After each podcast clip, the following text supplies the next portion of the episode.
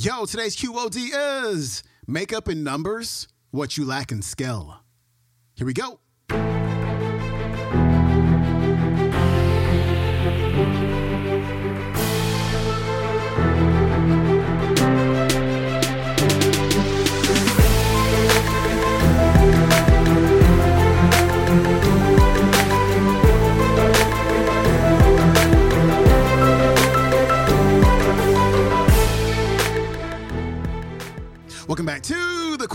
Day Show. I'm your host, Sean Croxton of SeanCroxton.com. We've got Jim Rohn back on the show, and today Jim is going to explain something called the law of averages.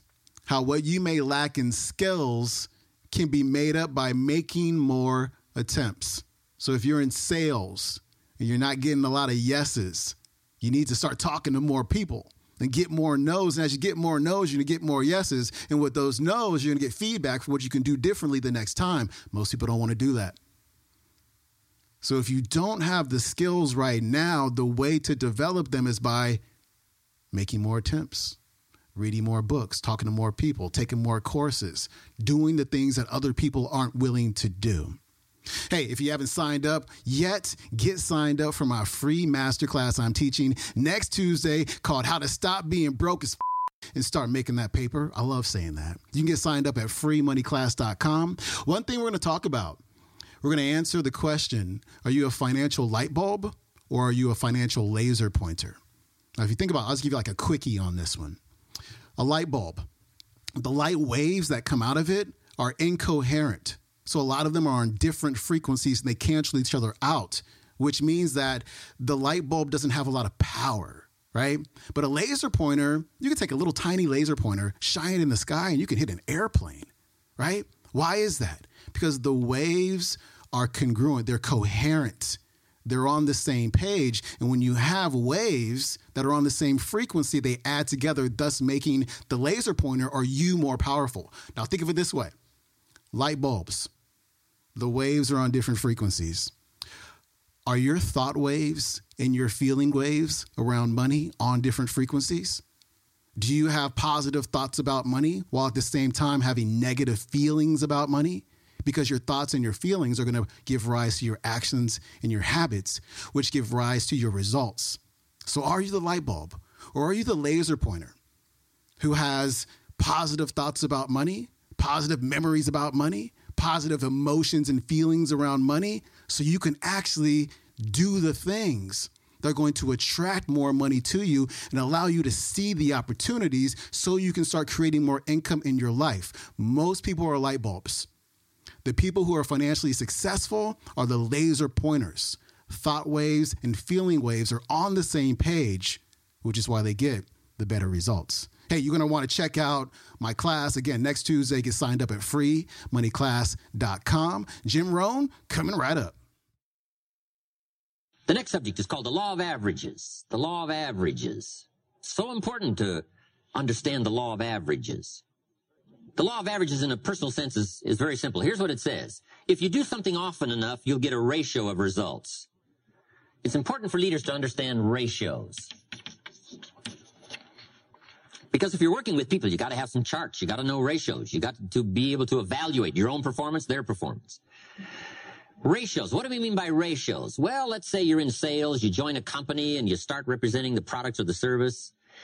And you're first getting started, you talk to 10 people. Nine say, no, I wouldn't care for any. One says, yes, I'll take some. We call this your opening ratio.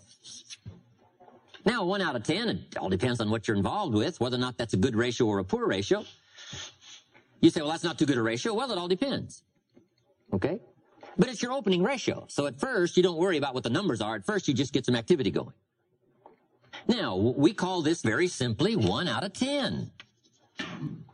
Now, here's what's very exciting about dealing in ratios. Once a ratio starts, it tends to continue. Now, this is some things leadership needs to know so that you're not frustrated. If you talk to 10 people, one says yes. If you talk to 10 more, chances excellent, you'll get another one.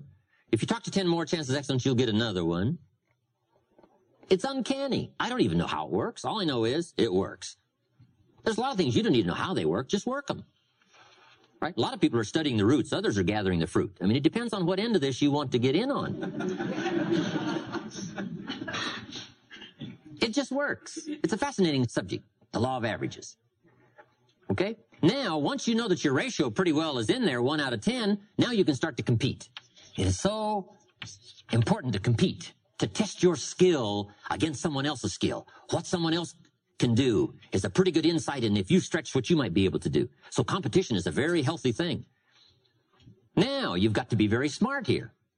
If you've been with this company, let's say a long time, and you've been there so long, you're so good, you can get 9 out of 10, and I just joined and I can only get 1 out of 10, if we have a 30-day contest as to who can get the most to say yes to our product or service, if we have a 30-day contest, you and me, even though I can only get 1 out of 10, I will win. You say, well, I've been here a long time. I can get 9 out of 10. How could you possibly beat me? It would be very simple. Now, it might not be easy, but it would be very simple.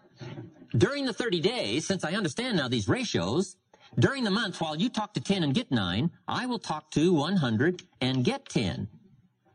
So that at the end of 30 days, you got 9, I got 10, I beat you. Isn't that clever?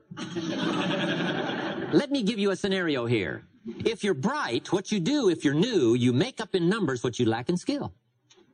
This is called helping people with the numbers, helping people with ratios. Someone says, well, I can only get one out of 10. Say, that's got nothing to do with competition.